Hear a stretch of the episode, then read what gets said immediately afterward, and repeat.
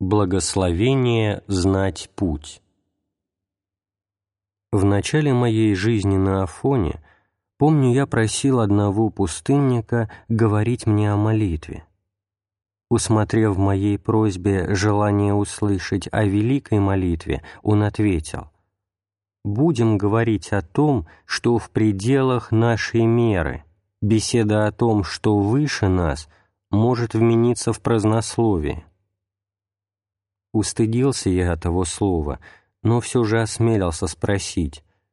Действительно, я желаю узнать о более совершенном, о том, что превосходит мою меру, но это не потому, что я притязаю на высшее меня, но потому, что мне представляется необходимым как-то узреть путеводящую звезду, чтобы проверять себя, на верном ли я пути. В древности мореплаватели ориентировались по невероятно далекой звезде.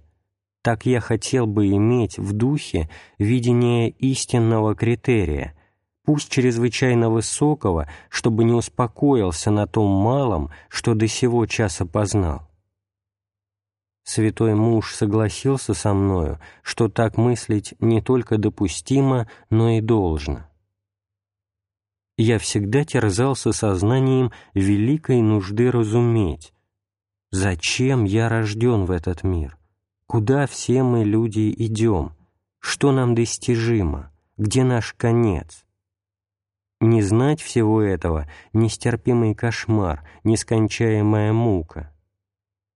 Предмет искания велик, но при одной мысли о полной недосягаемости искомого — я терял всякое вдохновение, и отчаяние охватывало душу мою. Лучше бы мне не родиться. Спокойный внешне, я метался внутренне. Я не избежал хождения по чуждым христианину путям, но все было мрак. Возросший, я встретился со Христом, который сказал «Дерзайте, я победил мир». Евангелие от Иоанна, глава 16, стих 33. И еще «Царство небесное силою берется, и употребляющие усилия восхищают его». Евангелие от Матфея, глава 11, стих 12. «И Он влил в сердце мое непокидающее вдохновение, Трудности не слишком пугали меня, но я понимал безумство последовать за Ним, победить мир. Победу Христа сделать моей победой, к чему и призван каждый из нас. если Он о себе сказал, что Он есть путь, то не исключено, что пред нами в какой-то момент встанет задание — единоборство со всем миром не был ли он оставлен всеми, даже и отцом? Евангелие от Иоанна, глава 16, стих 32, Евангелие от Матфея, глава 27, стих 46. Скоро открылась необычность Христового учения. С одной стороны, я до боли сознаю мое ничтожество, с другой стремлюсь к безначальному — Молитва к Нему неуклонно держит дух пред лицом Абсолюта, не отвлеченного философского порядка, как это было раньше для меня, а живого и личного. Открывается Христос, сошедший в глубины ада и затем вошедший на небеса, сидящий одесную Отца, носящий в себе всю полноту бытия. И Он — наш путь Блаженны мы, Израиль, что мы знаем, что благоугодно Богу. Дерзай, народ мой. Книга пророка Варуха, глава 4, стихи 4 и 5. А мы, христиане, одаряемся Богом в безмерно большей степени, чем все пророки и праведники до пришествия Иисуса на землю когда осознаем сие, то в благодарности восклицаем «Блаженны мы, новый Израиль, освященный род христиан, ибо сам Господь благоволит соединяться с нами настолько, что и Он, и мы становимся едино. Евангелие от Иоанна, глава 17, стихи с 21 по 23. Именно так свидетельствует и сам Господь. «Блаженны очи ваши, что видят, и уши ваши, что слышат. Истинно говорю вам, многие пророки и праведники вожделели видеть, что вы видите, и не видели, и слышать, что вы слышите, и не слышали». Евангелие от Матфея, глава 13, стихи 16 и 17 апостол Петр писал, «Пророкам было открыто, что не им самим, а нам служило то, что ныне проповедано вам благовествовавшими Духом Святым, посланным с небес, во что желают проникнуть ангелы». Первое послание Петра, глава 1, стих 12. Павел же утверждает, что апостолам дано Духом Святым познание тайны Христовой, которая не была возвещена прежним поколением сынов человеческих, что ему была дана благодать возвещать народам неисследимое богатство Христова, всех просвещать благовествованием тайны от вечности сокровенной в Боге. Как и апостол Петр, он указывает на столь великую глубину этой тайны, что даже начальством и властям небесных бесплотных умов должна была быть возвещена через Церковь многоразличная премудрость Божия по предвечному определению, которое Он исполнил во Христе Иисусе, Господе нашем, в котором мы имеем дерзновение – и надежный доступ через веру в Него. Послание к Ефесянам, глава 3, послание к евреям, глава 11, стихи 39 и 40, глава 12, стихи с 22 по 24. Естественно нам влечение к высшему благу, но шествие к нему начинается нашим нисхождением в преисподнюю. Покаявшийся апостол Павел говорит о Христе «вошел», что означает, как не то, что он и не сходил прежде в преисподние места земли. Нишедший, он же есть и вошедший превыше всех небес, дабы наполнить все. Послание к Ефесянам, глава 4, стихи 9 и 10 и именно сие является нашим путем после падения. В нашем сознании мы не сходим в ад, потому что с того момента, как нам открывается образ предвечного человека, мы острее переживаем глубину нашего омрачения. Великая скорбь поражает все наше существо – вневременные страдания духа превосходят всякую физическую болезнь. В молитве последнего напряжения ищется помощь свыше. Рабы страстей, оторванные от Бога, взываем из глубины. «Прииди и исцели меня от одержащей меня смерти.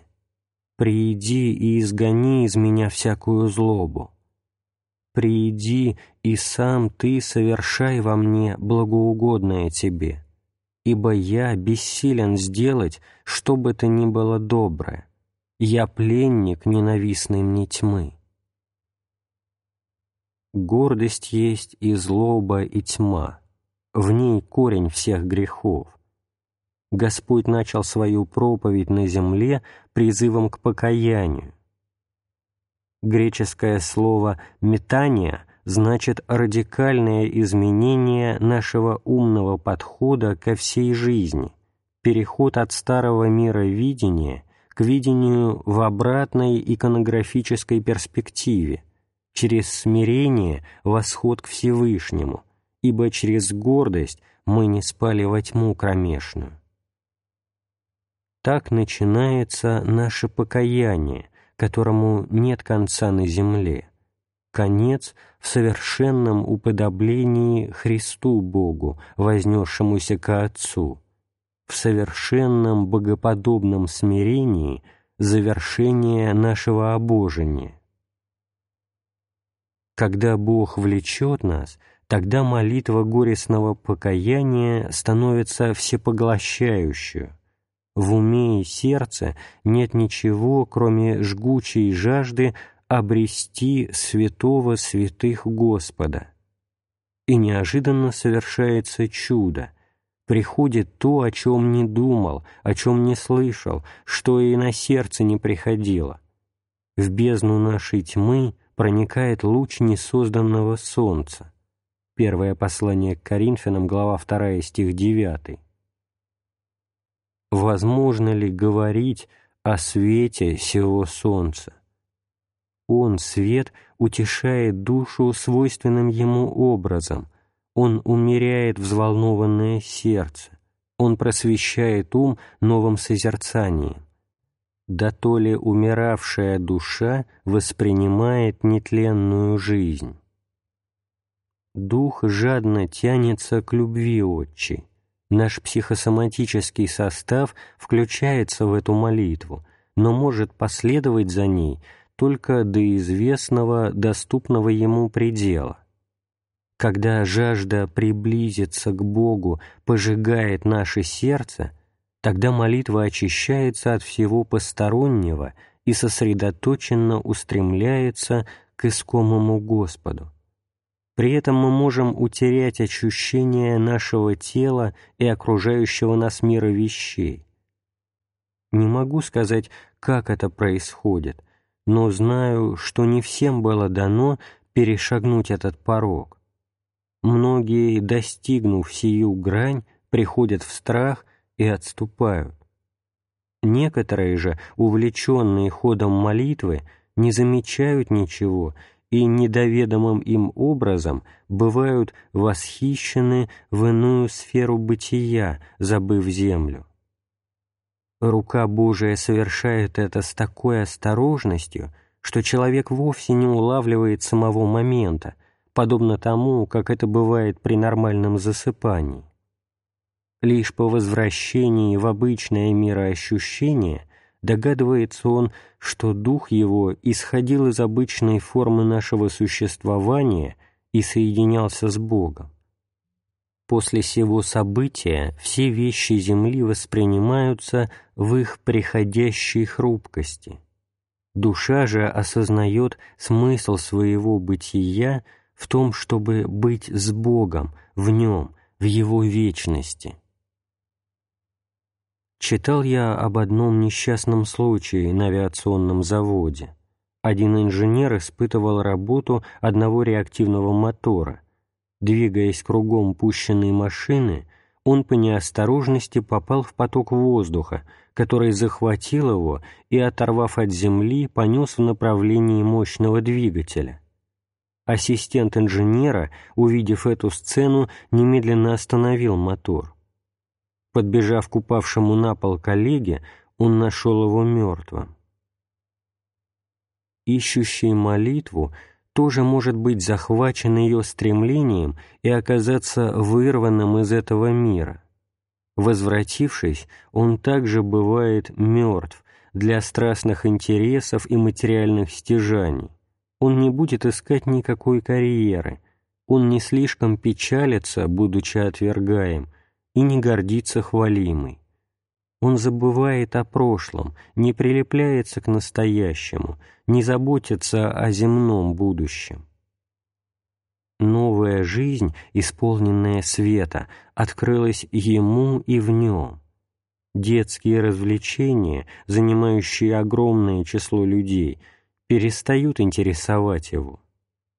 И если мы о качестве жизни будем судить не по количеству приятных психофизических ощущений, но по объему наших познаний о космических реальностях и прежде всего о первой и последней истине, то поймем, что скрыто за словами Христа «Мой мир я даю вам», сказанным апостолом всего лишь за несколько часов пред Его смертью на кресте. Сущность Христова мира в совершенном знании Отца. Так же и с нами, если мы знаем вечную истину, лежащую в основе всего бытия, то все наши тревоги будут затрагивать только периферию нашей жизни. Внутри же нас будет царствовать мир Христов. Никакое временное благополучие не может дать нам подлинного мира, если мы пребываем в неведении о начале всех начал.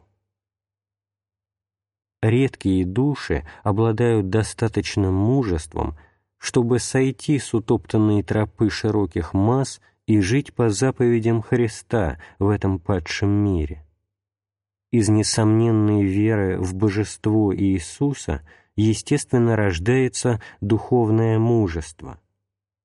Следование Господу некоторых довело до края неожиданно развершейся пред ними бездны без возможности отступления, Однако всем нам необходимо перейти, перенестись через нее, бездну, чтобы достигнуть божественную вечность.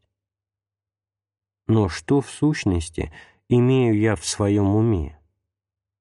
Глубокую яму неведения, тугу безнадежности, осужденных на смерть, власть над ними тьмы века сего — Первое послание к Тимофею, глава 1, стихи 13 и 14, Бытие, глава 2, стих 17, Евангелие от Луки, глава 22, стих 53. Для полета над этой бездной нужна энергия благословенного отчаяния. Действие благодати в нас принимает форму решимости. Свет видится вдали влекомые к нему неведомую силою, мы решаемся броситься в неизвестность, призвав святое имя Иисуса Христа, Бога Спасителя. И что же, вместо того, чтобы разбиться головой о скрытые во мраке скалы, является некая невидимая рука, бережливо держащая нас над пропастью. Без этой дружественной руки живого Бога ни один человек не может устоять в условиях тех бурь и превратностей, которые в подобные периоды обступают душу. Мы, из земли взятые, представляем собой некую малейшую часть массивного тела человечества, из которого совсем непросто вырваться, особенно в наше время – когда едва ли не вся Вселенная держится под контролем властей. Нельзя обратиться за помощью князьям мира сего, за каждую их снисходительную услугу мы рискуем утерять нашу свободу. Евангелие от Иоанна, глава 14, стих 30. Наилучший риск – по-детски довериться промыслу Божию в поисках жизни – где первое место отдано Христу. Вы слышали, что сказано древним «Не убей» Исход, глава 20, стих 13. «А я говорю вам, что всякий, гневающийся на брата своего напрасно, подлежит суду». Вы слышали, что сказано древним «Не прелюбодействуй» Исход, глава 20, стих 14. А я говорю вам, что всякий, кто смотрит на женщину с вожделением, уже прелюбодействовал с нею в сердце своем. А я говорю вам, не клянись вовсе. А я говорю вам, не протився злому. Вы слышали, что сказано «люби ближнего своего и ненавидь врага своего». Левит, глава 19, стихи 17 и 18. «А я говорю вам, любите врагов ваших, благословляйте проклинающих вас, благотворите ненавидящим вас и молитесь за обижающих вас и гонящих вас». Евангелие от Матфея, глава 5, стихи с 21 по 44. кто нарушит одну из заповедей сих малейших и научит так людей, тот малейшим наречется в Царстве Небесном. Ибо говорю вам, что если праведность ваша не превзойдет праведности книжников и фарисеев, то вы не войдете в Царство Небесное. Евангелие от Матфея, глава 5, стихи 19 и 20. «Был на мне страх нарушить заповеди Господни и таким образом погибнуть. В те годы, тяжкие, но благословенные, жить по заповедям евангельским во мне принимало образ хождения по канату, натянутому через бездну, связующему два конца ее. Скоро это приложилось в видение распятых рук Христа, собирающих воедино расходящиеся горизонтали мира, разделенные враждою народы. Все безмерно превосходило меня, и я бывал распят учением Христа. В ответ на отчаянную молитву мне предстало висящее на кресте тело Господа — подобным чудному мосту между небом и землею. Путь христианина — распятие. Если кто хочет идти за мною, отвергнись себя, возьми крест свой и следуй за мною. Евангелие от Луки, глава 9, стих 23. Так сливаются в душе и тонкая радость узнать путь, и немалый страх от безмерности задания. Невозможно рассказать словами о страшной привилегии шествия по таинственному канату. Подобно тому, как те, что ушли от нас в иной мир, не пытаются своими явлениями поведать пребывающим во плоти о том величии, что раскрывается пред ними в новом плане. Соединив в себе и Бога, и человека, Господь зовет нас следовать за Ним.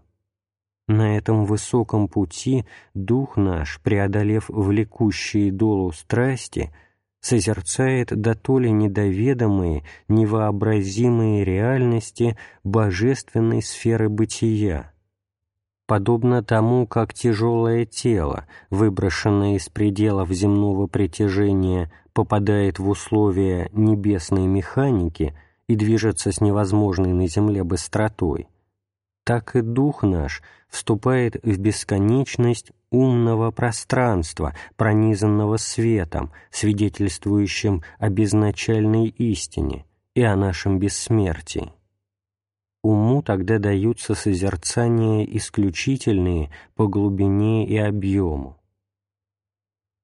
Прикосновение любви Божией к сердцу — первый шаг на берегу небесного конца бездны и новое, свыше, рождение в вечности. Эта любовь воспринимается как истина, как свет, как царство — мысль о смерти, о врагах, о земном выпадает из сознания, и в свободе от сих дух живет иную форму бытия. По возврате в обычное мироощущение душа бывает в печали об утерянном. Она предпочла бы не возвращаться, хотя и не совсем отошло чувство любви Божией.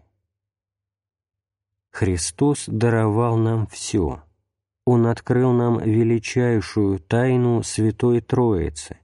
Он показал нам Отца. Евангелие от Иоанна, глава 14, стихи 8 и 9. Через Него мы получили и в опыте нашем познали Духа Святого, и мы можем непогрешимо судить о том, когда действует в нас именно Он, исходящий от Отца, третья ипостась, а не какой-либо иной дух, могущий еще неопытным показаться владычественным. Через Христа и в нем нам показан с чрезвычайной конкретностью и человек с большой буквы в его первообразе и богоподобии. и уже нет у нас ничего и никого другого, кроме Него, кто явился бы основой нашего бытия, взятого и в пределах земной относительности, и в божественной абсолютности. И слова Христа «все, сколько их не приходило предо мной, суть воры и разбойники». Евангелие от Иоанна, глава 10, стих 8, звучат для нас в данном нам ясном понимании их правды. Но их надо разуметь в той же перспективе, как мы живем и другое положение. Враги человеку, домашние его. Евангелие от Матфея, глава 10, стих 36. Они, домашние, любят нас, и мы любим их, но нам нельзя последовать за ними, когда они препятствуют нам отдаться Богу. Постольку, поскольку они отклоняют нас от единого истинного пути, они становятся нашими врагами, они — суть воры и разбойники. Через жизнь по заповедям Евангелия мы постепенно, правда, в болезненном процессе, но получаем разрешение многих извечных проблем человечества. Не удивляйтесь, это действительно так. В нем спасение каждой отдельной личности, в нем спасение объединенных о имени его групп и также целых народов и всего мира. Евангелие от Иоанна, глава 4, стих 42, Евангелие от Матфея, глава 12, стих 21. Нет и не может быть такого положения, когда Он бессилен спасти. Говоря так, мы вовсе не мыслим, что Он непременно вылечит ту или иную болезнь, избавит от какой-либо беды физической, моральной или материальной, от насильников и вообще от чего бы то ни было, что обычно почитается вредом или гибелью. Хотя и это все в его руках. Подлинное спасение в том, чтобы во всех обстоятельствах устоять в его любви, как он сам соблюл заповеди Отца Своего и пребывает в его Отца любви. Евангелие от Иоанна, глава 15, стих 10. Все мы знаем, через какие испытания проходил Господь, особенно в последние дни пребывания с нами. И однако перед самой смертью Он говорит своим ученикам, «Сие сказал я вам, да радость моя в вас пребудет, и радость ваша будет совершенна». Евангелие от Иоанна, глава 15, стих 11. «И еще, истинно говорю тебе, ныне же будешь со мною в раю». Евангелие от Луки, глава 23, стих 43.